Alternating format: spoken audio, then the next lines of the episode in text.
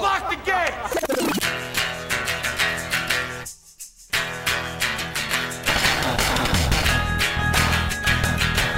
All right, let's do this. How are you, what the fuckers, what the fuck buddies, what the fuck nicks? What's happening? I'm Marc Maron. This is my podcast, WTF.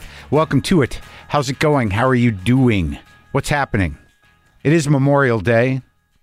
I do want to uh, put my heart out there for people who uh, have lost people in, in all fights. And I do again want to stress my gratitude to the people that had the courage to get vaccinated like fucking adults. That the idea right now, the people that had courage to take a hit for the herd and move forward believing in science and with the belief that we could somehow push this virus back, we did it. Those are the people that fought for our freedom this year, the people that got vaccinated, not the belligerent babies who didn't get vaccinated for whatever reason. I mean, I do have some empathy and understanding for people who have health issues that didn't want to get vaccinated, but all those people that fought against the fight to stop the spread of the virus because of what they saw as the fight for their personal freedom can go fuck themselves on this Memorial Day. And again, I'm grateful for the people that just stepped up and did what was necessary to push back the virus so we could try to get back to some semblance of freedom and choice and an active way of life for everybody. Thank you. Thank you again. Today on the show, William Zabka. It happened.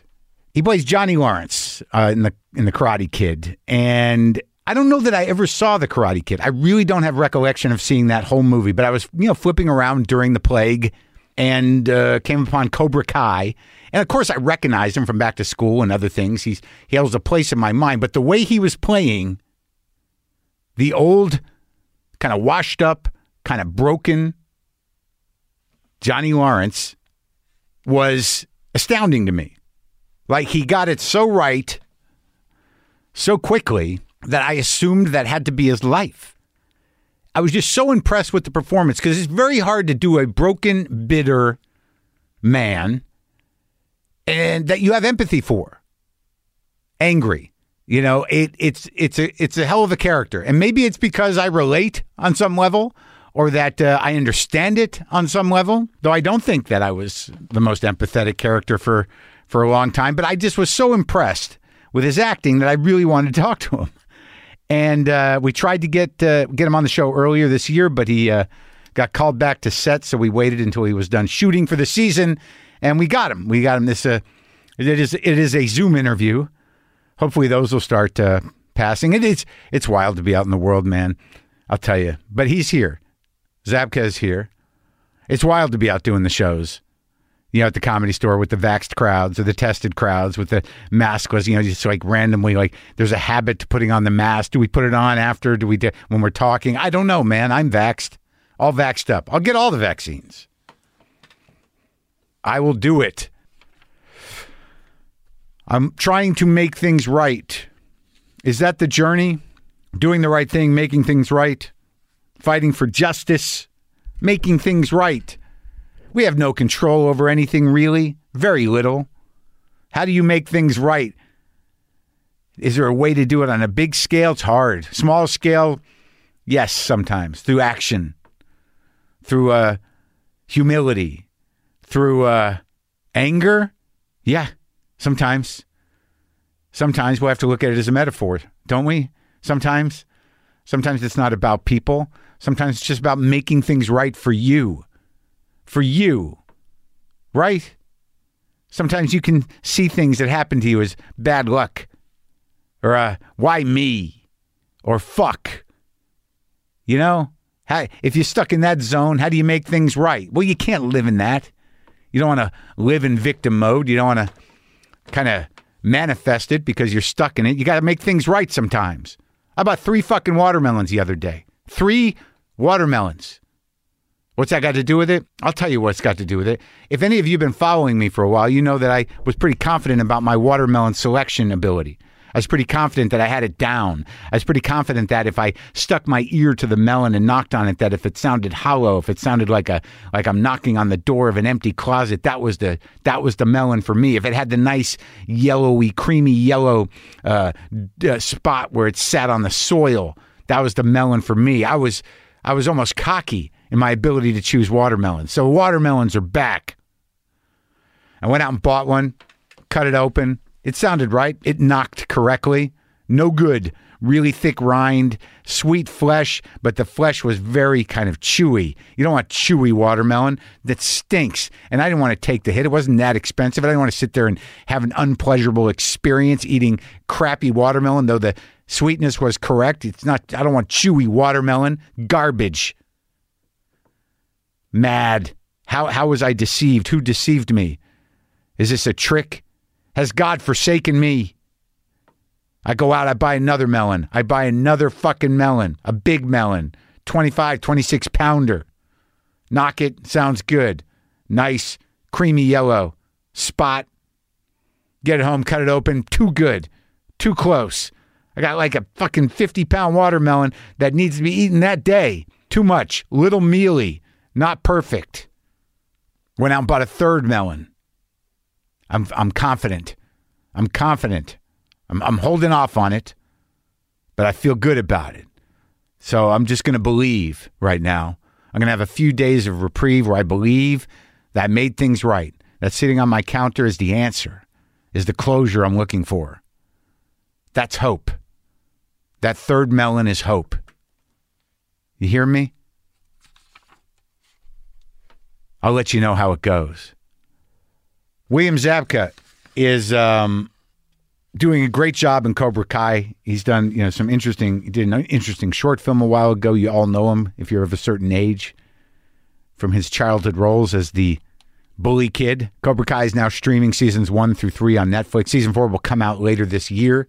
And since Emmy voting starts soon, make sure you check it out because Billy's performance is definitely worthy of a nomination. This is me and William Zabka talking. Very nice guy. Nothing like the character. God damn it.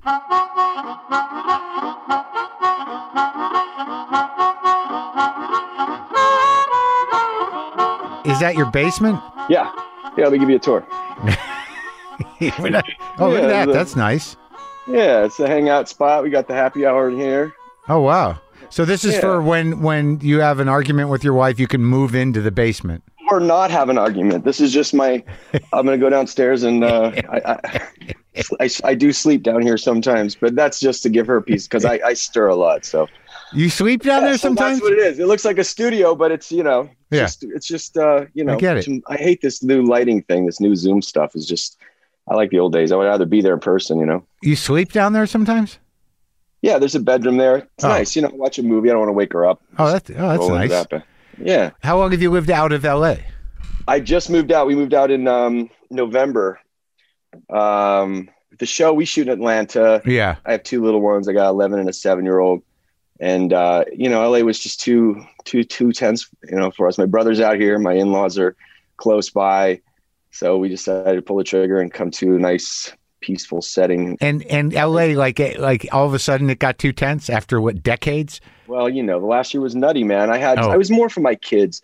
Everything, baseball was starting, and you know, we had to kill that. We had to kill gymnastics. You know, all of a sudden they're just like my six year old was she, you know, she has two cognitive years of life, and and one of them is with a mask on. So coming here was a little more relaxed, and uh, it's closer to family, and uh, yeah, I re- you know, I was the last one. I reluctantly pulled the trigger. My wife was on board with it, and I said, okay. I miss LA. I was just there. I just was there last weekend. It was good to be, be home. You know, that'll always be home. To do press? Yeah, I did the. Um, we did. We presented at the MTV Awards, and then um, a lot of photo shoot stuff uh, for the show.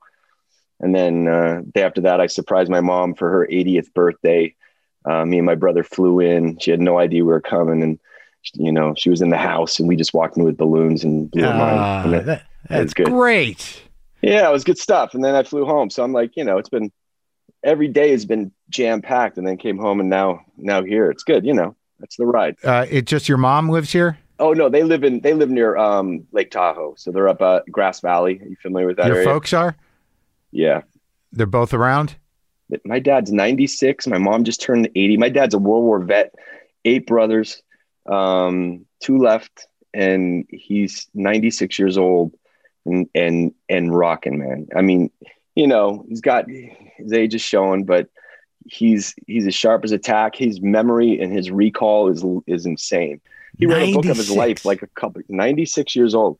Yeah, I'll send you a picture of him. I mean, it's unbelievable. He's really, uh, he's inspiring. You know, that's some ge- genetic uh, blessing. Yeah, let's hope. Let's. yeah. Wow. It is. Yeah. Yeah. So I, I'll tell you honestly, it, it was a weird thing, and I don't know when it happened. I don't know wh- how I got to Cobra Kai. I don't know, like, because I don't remember seeing the Karate Kid. I don't remember seeing it in my life. You know, I know it happened. I know there's elements of it. I know what the story is. I re- Right. I recognize you from other things, but for some reason I just clicked on that thing without knowing anything about it before it got any real attention. And I was like, holy shit, this guy is really doing this thing. Like you. like, I, I mean, you know, uh, everyone else is fine.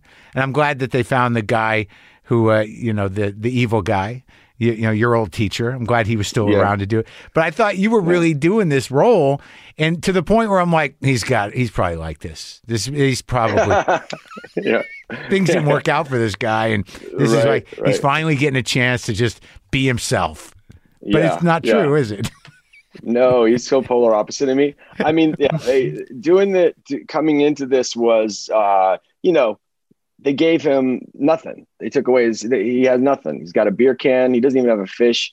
Um, I know, but you're really yeah, acting. yeah, you know what? I'll tell you what. How do, how does it happen? I mean, it's. It, I- I remember the couple scenes I did at the beginning. My first scene in the show was with Ed Asner. I, if you, who took me to school, just I've, just I've worked. Ed I've worked. you know? I've worked with him, and it's it's it's yeah. You, he's going to give it to you. Oh yeah, he he plays my estranged dad. Yeah. I met him two minutes ago, and he goes, uh, "We do a rehearsal." And he calls me over and he says, uh, "Hey, how am I? You know, is there anything else I can give you?" I said, "No, you're doing great." I said, "You know, how about you? You do anything?" He goes, "Oh, f- go fuck yourself." I said, and I was like, he did it in character, and he rattled me, and he got me in this place, and I'm like, shit, is that Asner really saying that? I'm like, no, he's doing this device, which he does all the time off camera, off screen, man. He's just constantly when you're when it's not on you. But Yeah. yeah. I don't know. I just sat. I just sat in it. I know this guy. He's he's you know. There's elements of me in there for sure. I mean, that's how you do it, and it's about sitting in your belly and letting it happen and You, trusting. you it. know And, this guy because Yeah, they're around us. they're around us. Yes, they're definitely around us. They're all around us. Yeah. Oh, he's a prototype. I mean, you know, and and the guys, it, it- it's uh, you know, he's also he's also a working man. He's trying to make it. But I think what like what what got me was like you know somehow or another, and I don't know if it's having you know historically wherever I've got you in my brain from when I was younger, you know that guy that you used you were known for playing.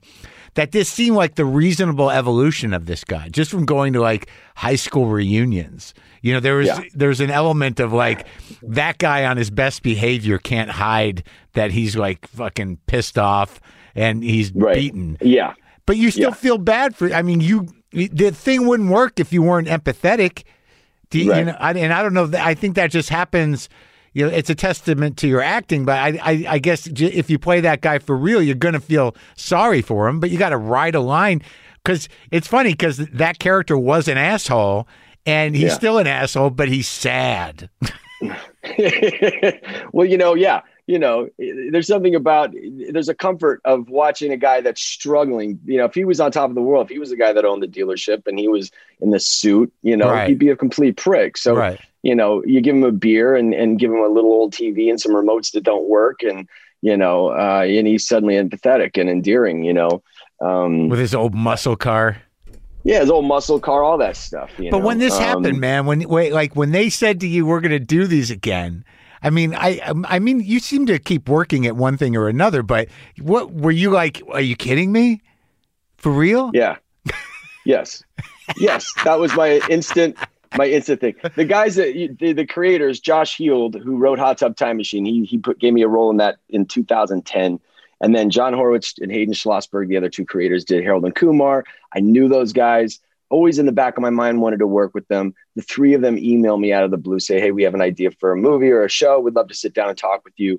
My mind's going forward. Hot Tub Time Machine Part Five Right. or Harold and Kumar Six. Yeah. You go to a little Mexican restaurant and uh, they throw Cobra Kai at me with with the fact that they had Sony signed off on it. They had Overbrook, Weintraub's estates.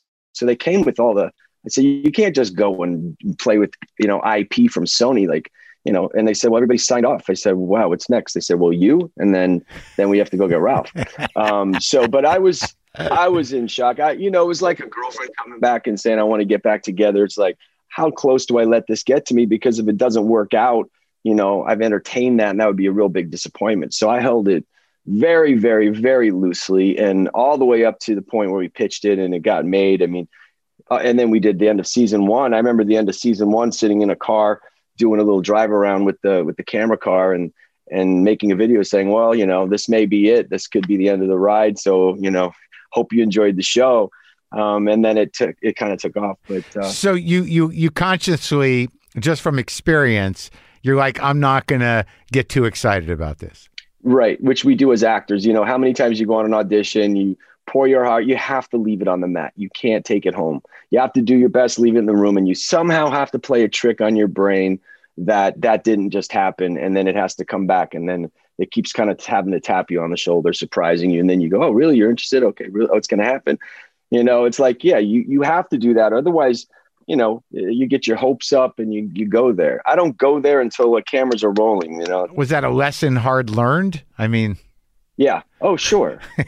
right. I mean, yeah. oh yeah. Man, I mean, many times. I mean, how, all the times I've left my heart in a room for a movie or a part, and felt like, oh man, that I just rocked the world, and I'm going to get that. And then, you know, did you hear anything? No. A week goes by, two weeks go. All those, those are like mini heartbreaks The constantly. Oh, It's like over and over again. You're just constantly being rejected. And then the ones that, the ones that I get, which are funny to me, are the ones where I've just stunk up the room, where I just felt like, oh, that sucked. Yeah. And then I walked out and I'm like, should I walk back in and do it again? And I'm like, ah, no, I lost it. It's not happening. Then they call back and say, they loved you. I don't know what you did. They said you stumbled on your lines, but they love you for the part. yeah.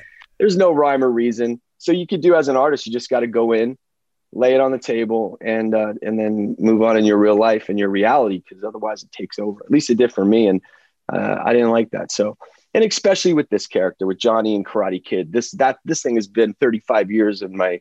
I've been in the wake of this for this long, and for this to come on me and not work out would have been probably you know super disappointing. You know, to entertain that. Did you feel like I mean, have have the is has there been a time in this bracket where did you feel like you were done, or do you always feel like you're still in? Yeah, wow, wow, that's a great question. No, I never felt like I was done. No. I never felt like I was done, even when I was probably done. You know, I mean, uh, you can't allow yourself to feel that way. But I don't ride. Uh, I don't ride on when when uh, it's working or when it's not working. You kind of have to like just know it, and you kind of incubate it, and you you know it's not here yet. It's more like that was the thing for me. Like it's coming, it's coming, it's coming. I tell my wife, it's coming, it's coming. Yeah, I just had an instinct of that. It's all I have, man. It's like you know, they asked me what what would you do if you weren't doing this? Well, I'd be writing, producing, or doing something because I was just it's in my my blood and my DNA to do this. But did you grow you grew up in show business? Yeah, my, I grew up. I was five years old. The first time I went to NBC Studios, my dad was the associate director of the Tonight Show, Johnny Carson, which, Here in LA? New York. The, oh, the old one. In the old one, yeah. So I was born in this city. I lived in Long Island, and my dad would take me to work when I was five years old. He was an Emmy award-winning director of the Doctor soap opera, and he met my mom. My mom was Johnny Carson's brother's assistant on the Tonight Show, which is where they met, fell in love, got married, and you know. And so I would go to uh, NBC with my dad and walk around the sets and be in control rooms. Was he buddies with Johnny? Oh yeah, he was on the Tonight Show. My dad. He actually he was he was also a composer. He, my dad wrote a lot of theme songs for television. Really? So he got like to go which on. ones? The, yeah. Oh gosh, Searching Wind. I don't know. Midnight Four. I don't know. Old stuff. You know, back in the '60s and yeah. those days. I don't even know what they are. But Yeah. he wrote a theme song. He wrote a he had a whole themes album, and Johnny gave him a spot to come on, and he got to you know play his piano and conduct the the whole orchestra there. And so yeah, so I grew up in that, and then we moved. We transported from New York when I was ten. He went to NBC LA With the Tonight Show? not with the Tonight Show. He was a staff director at New York and NBC, and he got transferred to California. So we pulled the roots up when I was 10 years old and then ended up in LA. And, uh, and then he soon after, for whatever reason, left NBC and did, became a, a UPM first AD for tons of things, a love boat and worked with Clint Eastwood and he did all that. So I was uh, Chuck Norris when I was a kid. So I grew up around it. And um, my dad, well, and he was, he's gonna be listening. So I'm gonna say, Hey, Pop. But uh, the first thing I ever acted in was a documentary that he directed and he wrote this uh, the song for it called "And They Were Five.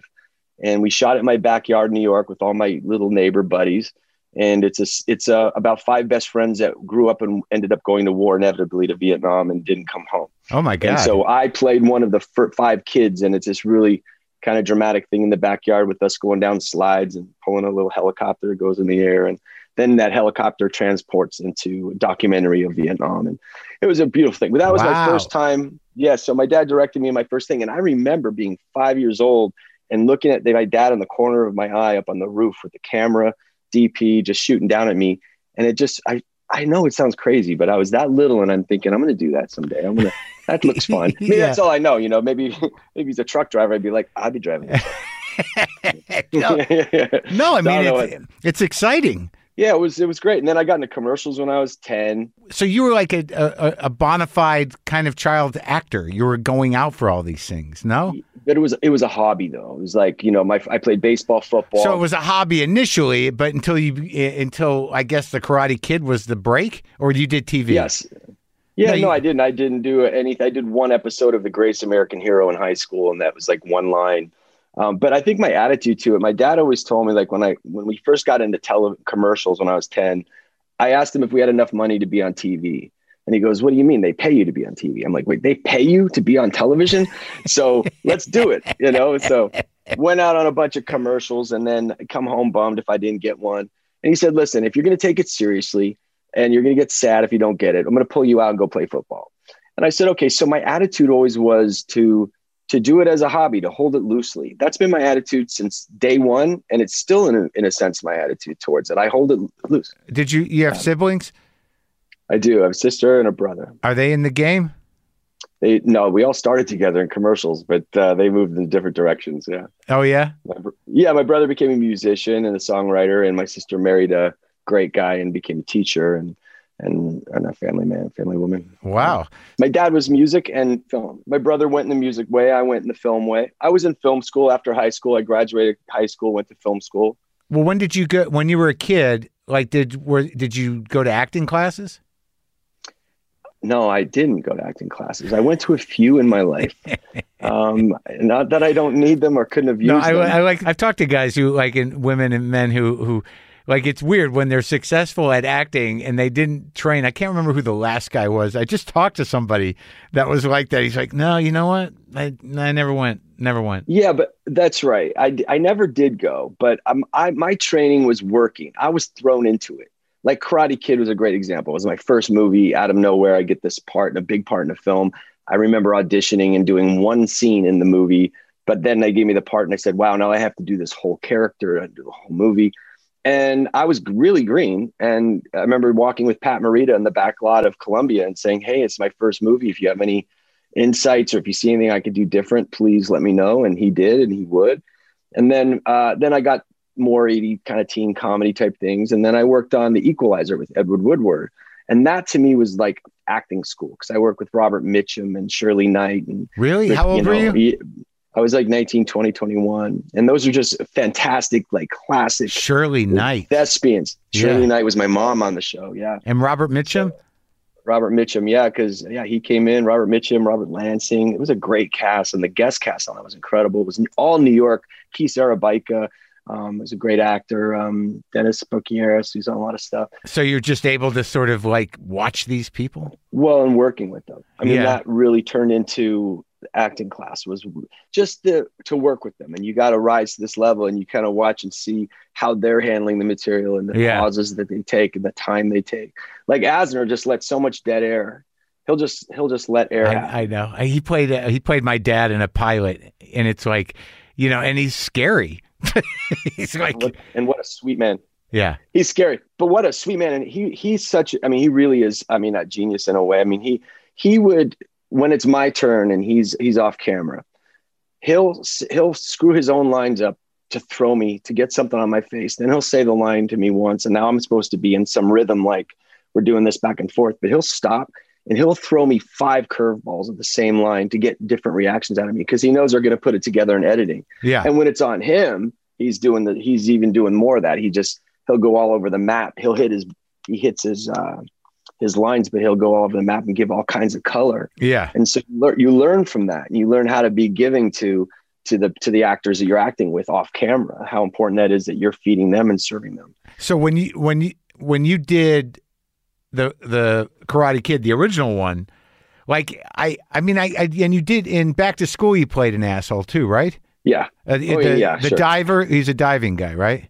Yeah, that was my. If I had to do anything again today, any project, it would be back to school again. It was the best time. The movie was exactly what it was like off camera. We had a ball. Really? Um, yeah, Chaz. Oh yeah, it was a party. You know, yeah. it was like we we all walked around in the frat houses in town and went to the comedy store and watched, uh, you know, Rodney, Rodney. and Sam Kinison in the day, and Yeah. it was a lot of fun. It was a good fun set. Um, but yeah, I played a I played a douche in that. He was the third one. That was the one where I did back to Sc- I did Karate Kid. Then I did a movie called Just One of the Guys where I played another prick who was kind of unredeemable. And then they offered me back to school. What about And I'm National the Lampoon? I'm trying to remember National Yeah, yeah, that's right. That's right. I did. I did European Vacation with. Lampoon. Were you a dick in that? Yeah, Yeah. yeah, yeah, yeah. A total prick. Hey, man, if the shoe fits, yeah. But you Yeah. did but but Back to School was that was fun. that was fun and that was one where i was on the set of the equalizer when that came in and i remember asking edward woodward his opinion because i'm like this is me the third third dick i'm playing you know didn't say that word but i'm like you know I was third villain in a movie what do you think and he said well there's three reasons you take a movie he says one it's the money two it's the people you're working with or three the part's so great that you do it for free and you want to do it so if it's one of those three you can pick it and at that point it was one or two and i said okay, so it's not so much the role, but then I approached that role going, I don't want to be the dick. I, I want to be the hard Johnny or the dick table presser in the other movie. So I made him the cowardly lion. So he grew my hair long and he was this, he was all bark and no bite. At the end of the movie, he gets a cramp and pusses out. And I tried to make him more comedic. I knew it was a comedy, which worked for about half of the movie until Alan Metter, who was directing it, literally pulled me into his trailer and said, Hey man, you're reading too funny. And, and where's the Johnny from Karate Kid? I'm like, yeah, he's in the Karate Kid, dude. I'm, yeah. I'm gonna do something different. so, you know, I tried to have fun with him. I love, I love Chaz Osborne, you know, Yeah. Yeah, it was fun to play. I didn't know I was going to be, that's where it was, you know, that's what I'd be mostly known for. When you're doing them, you're just, you're happy to be working. It's a lot of fun. You know, Right. you don't see 10, 10, 20 years down the line and what that's going to be in the It's canon. and it's still hanging over you. Yeah, but in a good way. But And, what, and now you're back. now I'm back. You know what? And it's really sweet. You know, it's really sweet to be able to be a, a three dimensional character as an anti hero who's got some mud slung on him and uh, fighting his way out. Well, I You know, mean, it's kind it. of it's kind of funny that you know you were seen as this guy for all this time, and then because it's so uh, appropriately aged, and you know, and it's it's almost like you finally get a chance to redeem yourself. That it's guy. very much that. It's that's right. That's very much true. And you know, listen, I always said to myself, I, I you know, because Johnny and Karate Kid is just constantly growing. It's just it's always in my peripheral. It's like the only way that I'm ever really going to get out of the shadow of this guy is if I can somehow go through the eye of the needle and play him again. Like I always felt like I'm going to need to go through him and turn him inside out and and and to have the opportunity to get to do that and show all the dimensions and all that stuff with 35 years of life and experience behind me it's it's a blessing man it's like it came out of the clouds and yeah But but wait a minute, you, yeah, here you, it is. you always were thinking about it. No, no, well, no, it was in the back of my mind though. Like, really? you I mean, it really was yeah. like you know that like that was stuck in your craw. Like, man, that guy. I had to be that guy. You know, I walk around the world and people s- still see me as that guy. yeah, but uh, yeah, yeah, I, it was subconscious. It was so deep, like Yeah, a little voice way Right, back sure, there, sure. you know. Like, Yeah. meanwhile, I wasn't like focusing on this has to happen to make my my life right. But it was You weren't know, doing was- like you weren't doing like YouTube videos as Johnny, you know, Well, aging. No, but I actually did. Actually, funny enough, what opened this up is this music video I did called "Sweep the Leg" in 2008. This band wrote a song called "Sweep the Leg." You should check it out. It's pretty funny. And uh, they came to me and want me to be in this video. I said the only way is if you let me write it, direct it, and I can bring the cast in. And I kind of was the first time I stepped into the Karate Kid world again and threw it out there and had a big did a big spoof on myself. And the feedback came in and it was like, wow, there's all these fans and Cobra Kai's out there, and that's was a seed for me of like, there's more. That was when I was thinking, okay, how do we do this? Well, But- there's a whole generation of of kids that like it was a defining movie. Yeah. I mean, that whole wax on, wax off thing was like everywhere. oh yeah, sweep the leg, get him a body bag, all that starts becoming the part of the American lexicon. You know, Right. it's like everybody, yeah, And you were suspended. You were like suspended in the amber of pop culture as this asshole. that's right. Yeah, yeah, that's right, that's right. I was the guy that took the crane kick to the face. So yeah. You know, I, I yeah, I'm that guy. You know. Oh, but right. man, I tell you, it's such a it's such a good it's such a sweet redemption. You know what I mean? Because you just because it's funny because this character uh, from the very get go is just taking hits in the face from from Oh, yeah. life. You know, he doesn't even know what a computer is. Barely. It's just every Yeah. turn at every turn he's getting like he humbled. that's fun to play and it's painful to play that too you know there's this Is you it? know it is painful you know you because you're you're embodying this thing. I have Yeah. to shave out like 98% of who i really am to play this character. I got to get into this really tight suit to play him and to shrink my head and to think this way and all that's uncomfortable. Yeah. and um, you know i like to live it as much as i can. I mean i really do go through a process of living the, the emotion of this thing uh, when we're shooting the seasons and and then i have to decompress and and uh, and come back to life I didn't I didn't realize that you know you you actually did sort of one way or the other. Were there were three of these things? I guess in the third Karate Kid, you were it wasn't you were just it says archive footage, whatever that means. yeah i wasn't in three and two i was only in the first five minutes so they can choke me out of the franchise why did why that happen? Well, that was the ending of the original Karate Kid. Is uh, after the crane kick, we go to the parking lot and Kreese chokes me out, and Miyagi saves me, and that's that was the original ending as scripted for Karate Kid. Yeah. But we never shot it because they knew they didn't need it in in the film, and they said they'll open up Karate Kid two with that. So the ending of Karate Kid one became the first five minutes of Karate Kid two, Right. and that was and I got literally choked out in a parking lot and dropped out of frame and out of the franchise. And that was that, that but point. you did did you not want to be in the franchise anymore or was that someone else's No, I decision? would, I, I would have been happy to be. I was, uh, you know, I was just, yeah, I would have to be. Karate Kid Three. John Avildsen called me and admit that he wanted to see me. He was doing, he was doing some post production on one of his films, and I went in and saw him, and he kind of looked at me. He's like, "We're trying to figure out Karate Kid Three, and that almost happened. Yeah. You know, because- but hey, it was fine. I, I, I'm happy with one, and it could have just been that, and that's all. You know. So, like for the rest of it, though, it it seems like there were some shows that kind of you know used you as to, to parody yourself, but then there was a lot of different little roles here and there in all these different kind of movies. Do you feel like after like back to school that you you know were you happy with what you were doing the whole time? Yeah, I, I was happy. And Equalizer, Equalizer was going to go another season, but then our uh, Edward got sick and we had to cancel. It was kind of a premature cancellation, and Yeah, they were grooming my character to possibly do more, and that could have been something. Yeah, after back to school, and I did a movie no one ever saw called A Tiger's Tale, which is one of my favorite movies, but it just didn't get good release with Ann-Margret, Tommy Howell, and Kelly Preston, and wow. Ann Wedgeworth, Charles Durning. Great, great, great cast. And I played. It was the first movie out of after that sequence of of bad guys where I played a, a different type of role, country football player. And um, I had high hopes for that to to to present myself in a new way. And people, oh, he's you know, I gained Yeah. two, 50 pounds of muscle or whatever. You know, fifty pounds, two hundred and five pounds after being one eighty five for Karate Kid. And Yeah, um, yeah, I thought that would be something, but yeah, I didn't. Uh, but I didn't really look. I didn't look at it. I got to a point where I I always want to do like my thing is if you're not loving it, don't do it. My dad always said, you know, find something you love to do. You'll never work a day in your life. And there was a moment, and I don't remember where exactly, but I remember being on set saying, "This is becoming work, and I'm not having fun." And I don't know when that was because up, up to that point, it was just a novelty. It was just a great ride. But there was one point where I'm thinking, I'm doing this now because I kind of have to, because it's because it's happened to me. And I sort of uh, I went to music school and I studied the guitar. you don't remember the you don't remember when that happened. You don't remember what role you were what you were looking gonna- at. I was sitting on a, it, it- I don't know where it was, man. I wish I did. I think it was, it might have been the equalizer in the last season, somewhere where I just remember sitting in my chair waiting for things to happen. And I was, and I was an- antsy and I was like, ah, I want to do something else. I, Yeah. I just, for some reason, it was like, And then, um, yeah. You went to so, music uh, school? I did, yeah. I played guitar. I went to Dick Grove School of Music and got a degree in guitar music. And How long do you study guitar? How long? Do, how do you do Um, that? It was a just specifically a guitar school. Yeah, it was a music school, uh, all, all music. School. Two I was years? playing guitar. Uh, yeah, two years. Yeah. And I did that. I played guitar since I was 10. That was my, my instrument. My brother played piano. I played guitar. I played a lot of bands stuff, but it was all never for a career. I never wanted to be like, Yeah, me too. I'm the same way. I, I played Yeah, guitar since I was a kid. So when you went to music Yeah. school, what like what did did you learn how to finger pick and stuff? Finger pick with your right, with your right hand. you? Yeah, yeah, yeah, Like finger pick. yeah. Yeah, I, yeah, I do it. I do it my own thing. I, st- I, I I pick with two fingers. I don't Yeah. pick with all my fingers. Two. Somehow I learned with my two. Yeah, almost like my three fingers are cut off.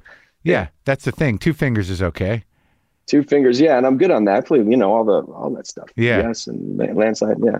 So I do that. I love that's my that's that's like my my passion. I just did that for fun. Played in a couple fun bands. This one band called the Acoustic Outlaws. It was just four of us. We were acoustic harmony, you know, four guitars and four of us, and we'd go do these pumpkin festivals and stuff, and sit on these big haystacks with big speakers and play like old Black Water and listen to the music. Oh And, yeah.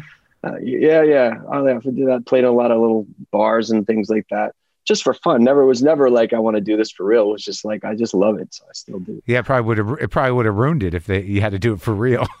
Yeah, I think so. you think you would have had a, Yeah. it would have been a quicker journey to that moment you had on set when you're exactly. on a hay bale Yeah. doing a Doobie Yeah. Brothers song. You're like, I don't know, That's man. exactly right. That's exactly right.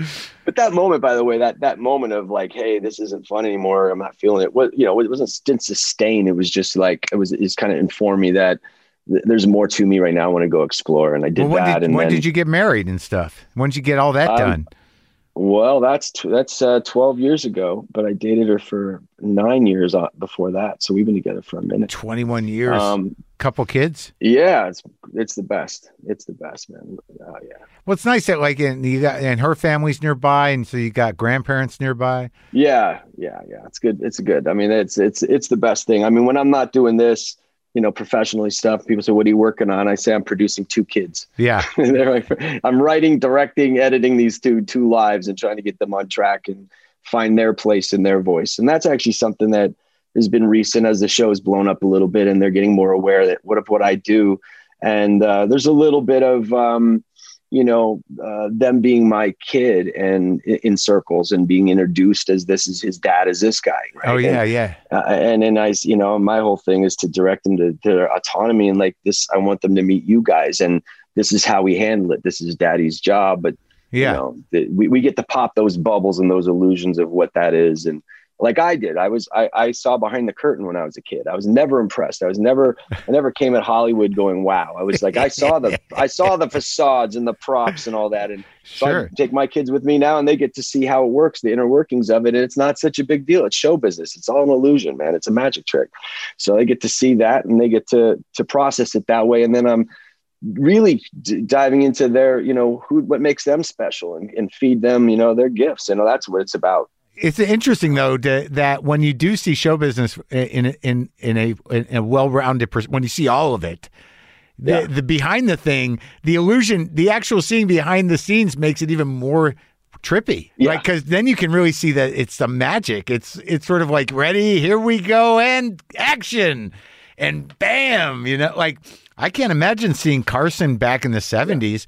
Smoking those cigarettes, everyone's smoking cigarettes everywhere Yeah, that's right. That's right. you know, and, and him and those lights come up. It's really exciting. I w- when I do stand up, like that moment where where you get to the venue just to check it out, or you check out a set, and you're like, all right, Yeah. this is where it, that's the magical moment where like this is where Yeah. it's going to happen. We're going to Yeah, do the thing here.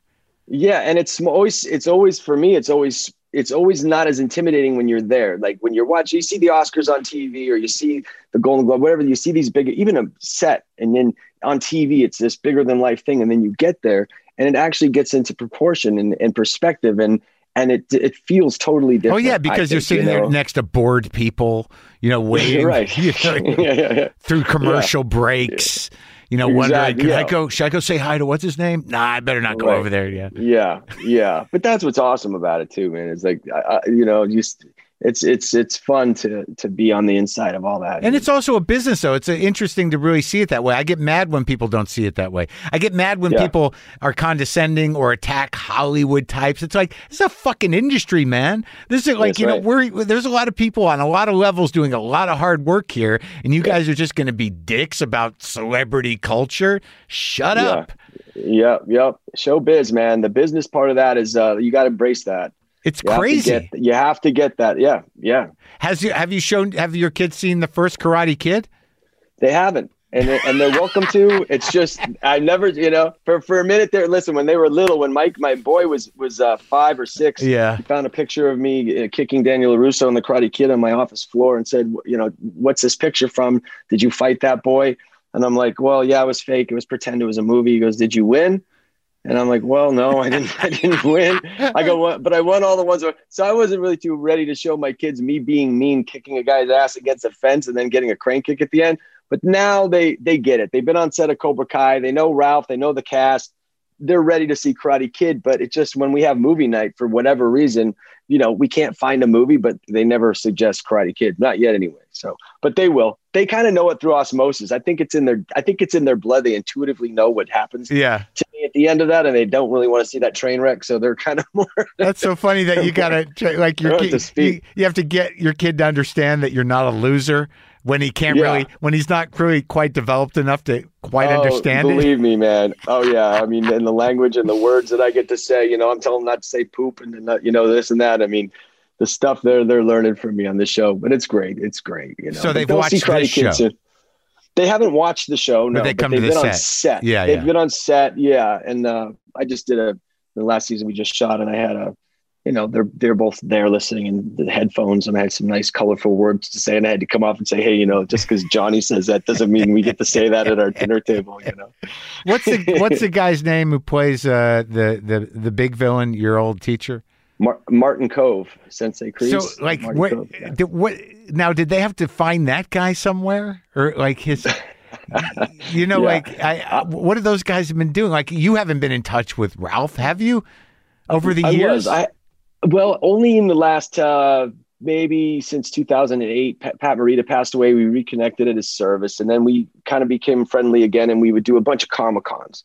So over the last 10 years or so, we've been doing a lot of stuff, traveling together. Comic Cons So- because of of the original Karate Kid following. What would you do? Uh, yeah. Yeah, sure. Or back to school. You know, they just Wow. bring you into these places. Yeah, and you get to meet the fans, and it's cool. And then you do these panels. I'm sure you've done these panels, right? no, I don't. I don't. those? I don't have a nerd following. Oh yeah, you do. Yeah, well, there. I but I haven't done. I've never done a con of any kind. Okay. Oh, yeah. Oh, you should be doing cons. Really? I'm surprised about that. Yeah, totally surprised that. I mean, I might be able to do one because of Glow, but I, I don't know that anything Yeah. else I've done previous I would. Oh yeah, well, you'd be surprised. You'd be yeah, surprised. you're, you're just telling Yeah. me like you know, all you got to do is tell your manager. They'll get you set up. You just have a booth, and you. you- right. It's really strange. I don't know. They, they kind of shut down this last year. It is it is a it took me a minute to get comfortable with the idea of sitting there and you know, it's a little it's a nostalgia it's- trip, right? It, yeah, it's it, it's a it's a trip. You know, I love it now because you know up to that point I was the table that the dads would walk by with their kids and go. They'd walk up and go, "I just want my kid to meet you." You know, this guy was the biggest asshole. Yeah, Da, da, da, nice to meet. you. They walk away. You know, that was the thing. Now I got people coming up going, uh, "Hey, I, I love you on the show." yeah, yeah. Johnny's cool now, and you know somehow he's cool or something. Right. That's so, So, uh, funny. yeah. Don't be this stayed- guy. you don't want to become Yeah, this guy. No, no, no. You don't want to be this guy. Oh man, yeah. So, but uh, yeah. So we did that. We were friends. But Martin Kove, yeah, they he he was within earshot. In fact, you know, I was with him and Ralph at a Comic Con in Florida when when they uh, YouTube and Sony called and said we got a season. It's for sure. It's happening.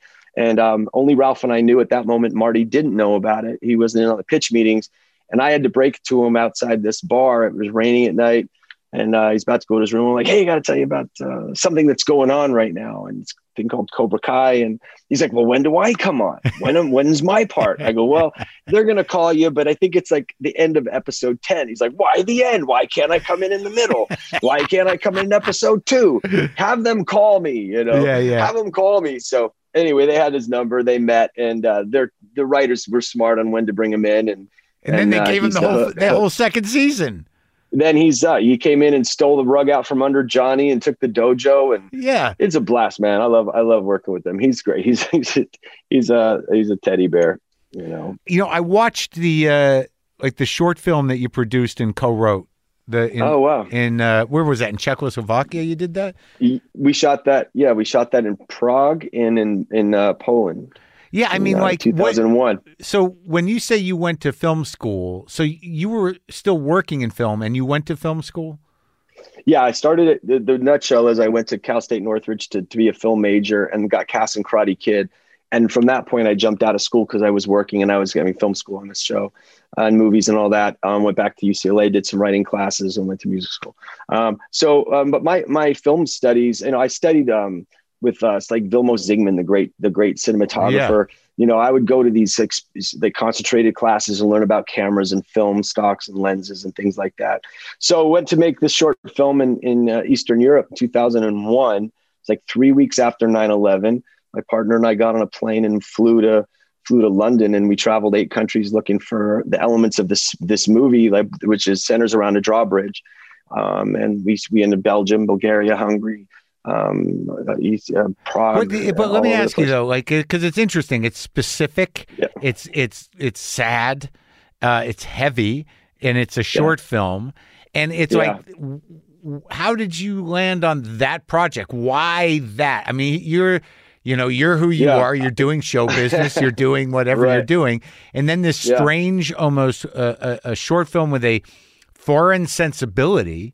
You know, in terms Mm-hmm. of how it looks and how it's written and how it's shot, and it, you, why that one? Why that story? Yeah, you know that story I heard as a kid. I remember hearing that Oh. story, and it's actually a true story too. By the way, incidentally, a father at a, at a drawbridge, and his son falls into gears, and he sacrifices his son for a train for for a, a train of passengers. So it's like an old My- tale, or it's like It's a, an old tale. What? Yeah, and I haven't been able to find that, like the newspaper article that says where and when this happened. But it's it may be a fable, may have been true, but it was something that I heard. And at that moment in time, in 2001, uh, with, with the shock of all that, uh, you know, my partner called up. He said, "I just heard this story," and I said, "Hey, I, I remember that story because I think it'd be a good time to tell something like you this." remember about- that story? Is that like a, some sort of weird? Like, was it something your dad told you? Is it is it an old Czech story? Like, what is yeah, that? no. sto- I, I I heard it at a camp, an old Czech story. No, I heard it at camp Oh. years ago, and uh, it stuck with me over the years. a Yeah. sad camp? Did you go to sad a- camp? yeah, it was like it was a, a sad camp, but it was about you know it was about redemption, it was Yeah. about hope, it was about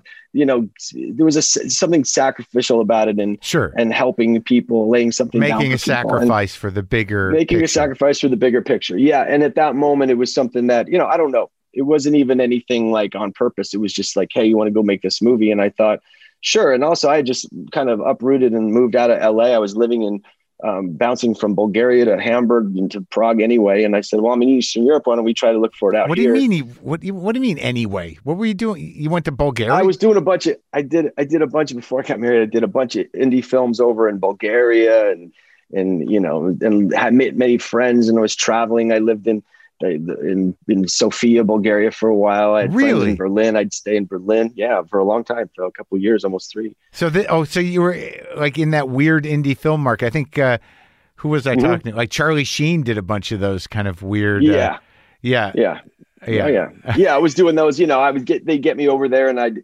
with the bait of one movie, and then they're like, "Hey, we got four more if you want to stick around." I'm like, "Sure." So I had a blast, man. I enjoyed that. That was some good acting school, and some good film school with that doing that. And then I got, you know, then I was bored of those. I would read those scripts, and I would see the potential in these indie films. I'm like, these have potential to be actually good films, but Yeah. why are they cutting corners? Why does the CGI look like this? And then then I got that other kind of thing in me going, this is I'm bored. I want to do something that has integrity and I want to do something on film and I want to do something that tells a story that means something and I want it to be colored right and I want it to have great acting and uh, and then I was I was going to even be in the short film but it became such a passion of mine that I I said I can't put myself on this canvas. I can't yeah. I can't cross the line. I just want to be behind it. And we shot this on film in the old, we got Arriflex cameras and we had the film stock from Lord of the Rings shipped to us. Like Lord of the Rings was filming, we get their recans and we filmed it in negative 11 degrees weather in Poland, freezing cold. We dealt with the Polish mafia. We have this story, the, the biggest flood in 100 years, knocked out all the bridges in Prague on our last day of shooting Really? it's a great it was a great adventure yeah Yeah, we had to go back and do some reshoots. We uh, How we long shot- is that film? It's like a 20 minute movie. How long is the movie? Dude, it was it's 33 minutes, and it took us. uh It was like the longest, the most epic short film of all time, man. You know, Yeah, we shot that thing. uh it- Yeah, it took a while. What happened while. with the Polish mafia? Well, we didn't realize who we were dealing with. We had to get a um a 1930s 40s steam train from Warsaw, Poland, to this place called Chechen, Poland, and that's th- all through the oh my country. God, it's and like were you're coming- like you're like shooting Fitzcarraldo. You're like, you know, it's it's like, crazy. It was- yeah, like exactly right. yeah. we had we had uh, and we had a crew coming in from Prague meeting him. So we had we had a train coming from Warsaw, us coming from Prague, us going in through Berlin in the back door, and they came down to meet us. And so we went to go. We had to rent this steam train with like ten train cars and a conductor, and they quoted us fifteen hundred bucks for the day with the train car and everything. We thought it was great. Then we go to uh, pick up the train, and I sent a guy up to go pick the train up, and he's like, "Hey, these guys are shaking me down." They didn't. They said they're not. They didn't say fifteen hundred a day. They said fifteen thousand dollars a day. So I'm like, what, 15 grand a day for this train? Like, well, we got to pay it. I mean, our whole movie, we're going to have to figure something out in post, pay them. And then, uh, so they, they did. And we ended up having like, whether it was the actual mafia or not, but we tipped off, we had to tip off every bridge operator all the way from there to our bridge. And then they, the train shows up and now we're at this bridge, this 19, it was World War II bridge. It was the only one that wasn't destroyed in Poland during the war. And it was like manual. They had to crank it to go up, up and down. It was negative negative 11 freezing cold and the bridge snaps and breaks and won't open and close anymore so we have our train parked off to the side and we had to wait two days 15 grand 15 grand 50 grand for this train to get back on track and then we controlled this bridge for 10 minutes on the hour so the rest of the 50 minutes real train cars are flying by it was crazy and then we didn't get our whole movie because we lost days and we had to go back the bridge broke we had to have an insurance battle with uh, this big insurance company Oh my God! And you always the the plan was always to make a half hour movie. It was just to be a little short, fun film. It took us there. We went back in the summer. It was all green and, Oh my God! instead of winter. so Yeah, that and, it was great. and you got an Oscar for it, Nomination. a nomination because they probably heard the story. They're like these kids. They really. they, Hey man, that's They- right. Yeah, they felt sorry for. Yeah, that's they, right. they went right. all in, man. I mean, they, this is like four years in the making. Yeah, yeah, yeah. Well, we did the tour, the festival tours. We opened at Sundance, and you know, we didn't get even get a mention, an honorable mention at Sundance. So the one that won that, you know, we we thought, well, we put a lot of heart in this movie. Nothing's going to happen with it, and then then we started kicking up in all the rest of the festivals, and somehow we ended up walking. You should have made. You should have made a feature about the making of your of your short film. Oh, that would have been great. That would have been seen. You would know it. You wouldn't have had to look it up then. That sounds like the movie. Fifteen thousand dollars a day. Oh my god! No, I thought it was great. Yeah. I thought I thought it looked great. I thought it was a good story. Yeah, it didn't. It Uh-huh. wasn't uplifting to me. No, but the ending is sort of right, a little bit. I mean, it's not uplifting. No, yeah, yeah. I mean, you get it. You get the sacrifice. No, it's not. It's not uplifting. It's not uplifting. Uh, but it is uh, thought provoking. Now, it does it- stir you. And Did you feel a connection? I mean, uh, do you have family from that region, yes, because I'm Czech. So my dad, my, my I come like from Czech? Czech. and- yeah, my my grandparents are from Moravia, which is between Prague and Brno, which is uh, old Czechoslovakia. And you knew them? I didn't know them. I never met them. Uh, my dad, who my dad and mom came out on their anniversary. My dad, who's had retired at that point when we were doing our reshoots, and I told him, invited him to watch the trains uh, go on the bridge. He ended up running the whole thing. Got a walkie-talkie, was making the trains go across. But we ended up taking a trip. It was funny, man. He was. I was like, my, my dad coming around the, the corner with the microphone. He knows what he's doing. talking. He took over the whole thing. Uh, it was great. But uh, yeah, we went to Moravia, which is where my grandparents are from, this small little village, and um, yeah, learned a little bit of Czech, and so there was some, uh, you know, enough to, enough to start a conversation I couldn't finish. And did you did you find any family history there? Or is there in family graves or whatnot? Uh, no, but ironically, that a lot of the Zabkas were involved in helping build some of the first early steam trains. Really? So how interesting is that? So here I am doing a movie about a steam train, the steam train operator, and there's pictures in these like museums of a lot of Zabkas who are helping build these steam trains. So there was a, a big name in, in that area, huh? Zabka. yeah, it was it was like the Joneses, you know, here, but uh, No the. Zabkas are very popular in, in Eastern Europe. Yeah. And where did your folks? Both of your parents are Czech. My mom is German French, so no, they were, she's from here, and um, yeah, and she was a dancer. She was a showgirl, actually, She- not in Broadway, but off Broadway. She did a lot of stuff. So when I was a kid, I'd go and watch her in these musicals and Pirates of Penzance and all that. Oh yeah. Um, when I was a kid, yeah, yeah, she's a very talented, good singer. Both my parents were actually good singers, and they made a little album together way back when. Ah. The Sonny and Cher you never heard of. and do, so, but your dad didn't grow up in Czechoslovakia, though. He grew up where? He was born in uh, Des Moines, I believe. Oh, in Iowa. He, he grew up, yeah, and he and he moved. Uh, they lived on the south side of the tracks in Chicago, way back in the Depression days. My dad was born in 24. Like Chicago's like kind of like I don't know. I, I for some reason I associate Czechs with like you know being stocky and tough. Is that Yeah. a generalization? Yeah, they are. They're tough. Yeah. They're tough. I mean, they're yeah. They would build things with their hands. You know, you know, catch their own food. You know, yeah. they're tough. Yeah, my, they're build all build their own motorcycles and cars. They're fixers. You know, really good handyman. But when you did that movie, was like was the plan? Were you trying to sort of move into directing? Were you trying to get on that side of it? the funny thing was we if i really wanted to look at it that way as a career move i would have shot it here i would have cast people that you knew and Sure. To play that game i really want so yeah i mean i think I, it was a artistic itch to go and to do that but it wasn't to play to uh you know as a ticket here Right. it was more of like i really want to sh- make this movie and we're going to do it outside of the box with no support and no no no names you don't know anybody in that movie you know It's, Sure. uh, we could have gone that route so yeah but that's that's something i would definitely wanted to it was it felt amazing to to be a to be a filmmaker Well, so I when you got the nomination, were you like, "Let's"? I'm going to do this now. yeah yeah i was thinking that i was i was doing that and wrote some things we had a little the, me and my partner had some things set up didn't go through and then i got into other stuff you know as they would have it. Just didn't i didn't stay at it i guess in a way for a minute. I, I got pulled into other things music videos commercials directing those types of things. Oh, you did some commercial directing. yeah i did some commercial stuff and You like it? big music videos for us. Nah not really. I don't i don't like doing the commercials so much but i do like music videos. I like that. Do they still do those? Not the not the scale uh, unless they're super superstar but um, the ones i was doing were pretty decent budgets they don't make them like that anymore Yeah. um, I, and i also like shooting on actual film now i'm a digital guy but um, I just shot a Yeah, movie on fun. film. Guy shot a movie on film. on film film Yeah, yeah. He was shooting film, and it's it's different as an actor, you, you know. And I'm not. I don't have that long. eh, I don't have that many chops as an actor, and I haven't been on that many sets. But you know, you kind of got to make shit count. You can't just be Yeah. like, "Can we just do another one right away?" oh yeah No, No, man. no. Got four takes. no, no That's it, maybe. that's right Yeah.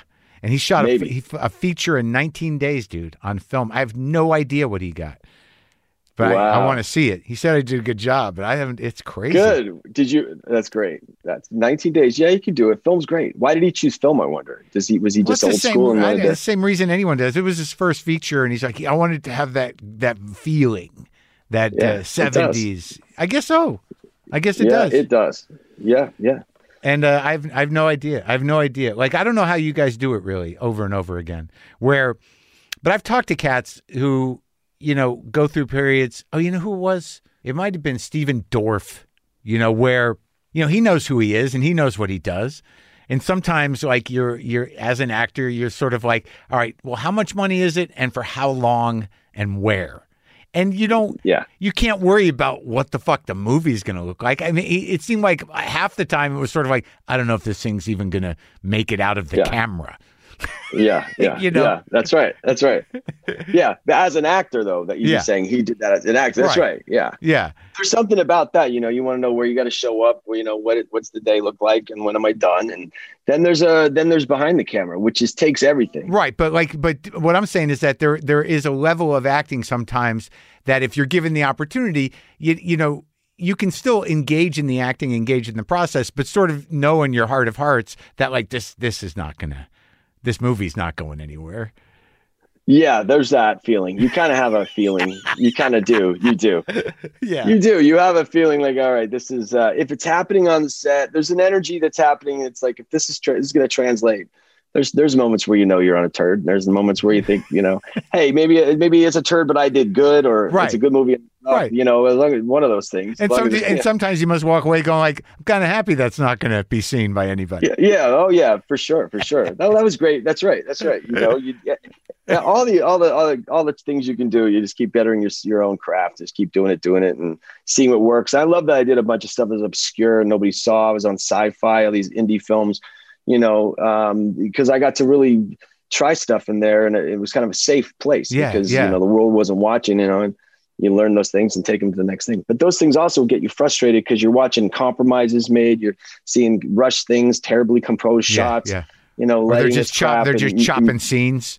Yeah, forget that one. it either. eh, eh, Yeah. You know what? I tell you what, man. Post production, you know this editing. It's all in the cut too. At the It end, is really. you know? It's That's weird. The final thing is Yeah, it gets into the, into their hands. So you know, I, and now I'm an editor too. You know, I did a couple docs and I, I cut these two big docs in Africa, and I'll sit there and I'm a I'm a I'm a very good editor actually. I'm, What were the docs very- about? I'm- um, both one was on Uganda. It was these three kids that traveled to Uganda to go and change the world, and it kicked their ass, and they came home um, completely devastated by what they witnessed there. But then they set up an NGO and go back, and now they have wells and, and cab services and all that. oh, and it was good. fascinating. We had the king, it was the queen, and then another one called uh, Never a Neverland about Swaziland, which is in the AIDS epidemic in Swaziland. Hmm. And that was something I was brought into late where they had already shot a bunch of the stuff. And I came in and put that together and produced that. And I enjoy that equally as, as much as I do uh, doing a great scene acting or saying at cut. You know, I Yeah. love telling the story and the, the real power at the end of the day comes in the editor's hands, the mix, the timing, the cuts, the choices, the selects, all those things, man. And you're if you're in good hands. So that's what also drew. I kind of drove into like I have to do this because I'm frustrated. Um, I'm not getting spoiled like I was with Karate Kid with you know, with John Avildsen and and uh, the visionary and Jimmy Crabe, the DP, and all that, and other people I've worked with. And um, so you, you start to get anxious to do it yourself, and and and that fulfills you. But that takes all of you Yeah, it takes every it's all your capacity which i love i also love showing up not giving a crap what i look like not having you know just not having to be aware not having to be on you know grow my face out whatever the hair sticking up and you know it's sitting behind a monitor and i mean there's you know and composing that's but that's a composing inter- interesting. Uh, like that's the truth about it. Because like I, like these guys who make movies who I talk to, because I like do I like fairly immediate results, and I'm starting to enjoy. Uh, you know, seeing what I can do as an actor and, and starting to figure out what is compelling about it because there's so much fucking waiting. There's part of me that's sort of like, how is this a job? You know, and like, you know, I'm waiting, I'm waiting all day to do this two minute thing. And, but like, I've started to appreciate it more. But when I talk to filmmakers, I mean, you better believe in what you're doing because it's going to eat up your life from anywhere your from, yeah, a year to five years to 10 years. Who the fuck knows? that's right that's right. It's a big it's you are having a baby for three years. Yeah. i mean it is nonstop. You are it is uh every part and even when you think you're resting you're not resting because the back of your mind's putting something together. You're you're troubleshooting putting out a fire creatively thinking of something. When you're in charge of it it's it's all consuming which is great to have partners if you can have some good creative partners to help you to, to curb that. But uh yeah. So did this re-energize you to start? I mean, do are you thinking back in terms of of maybe uh, investing in in directing or writing something? Yeah, I mean, I'm I'm really pleasantly surprised with how much I'm enjoying acting right now. It's a sweet spot. I've got great writers, a great team, great co-stars, great kids. Great, I mean, it's, I'm I'm I- couldn't ask for anything more than this moment right now to completely soak. and you get to acting. redeem this guy. and I get I get to slow. It's a slow burn, man. but yeah, it's like that's right. That's right. He's on a journey. It's like so. I, I- couldn't enjoy acting anymore right now, and I great. would love if they, these moments can keep coming. I'll I'll I'll, be carrying. I'll be doing this. But sure, there's there are wheels back there going. You know, hey, you know. But I want it to be something I believe in. I want it to be to be work just to throw on top of work and busy to stay Well, you like the heavy stuff, man. I mean, you know, it seems No, like no, I like comedy better. That one was just one I had to get out of my system. Oh. I like, I like, I like, I like light things. I like it's more uplifting, fun. yeah, Um, but I like drama too. Yeah. You know, um, we'll see. I mean, I just, I, I go kind of by my my gut, and when something hits me, like this story or this thing, I'll go that direction. All right. Um, yeah. So that's it, man. Well, yeah, man. I like. I'm. I'm happy for you. I mean, I really was sort of like, I. I really was, uh, you know, floored by, you know, your performance, and it was like, in, Yeah. and you know, right away, I was, I was very invested, and I thought, you know, it was had eh, amazing depth and, and it was really engaging to me. And I don't, I don't, I didn't really care about the Karate Kid. I, was like, I was just sort of like, what is this guy doing with this character? So yeah, well, I'm happy for you, man. And it was thank uh, you so much. Good talking to you. Great talking to you, Marc. All right, thank man. You. Take care of yourself. Uh, all right, man. You got it.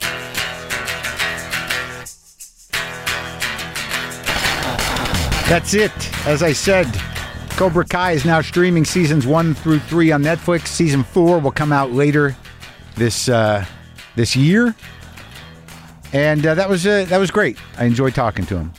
I thought he sort of uh, he's got a good mindset about what he's been through in life in terms of expectations. I'm projecting, but you know what I'm saying. Uh, let's let's hit this guitar hard.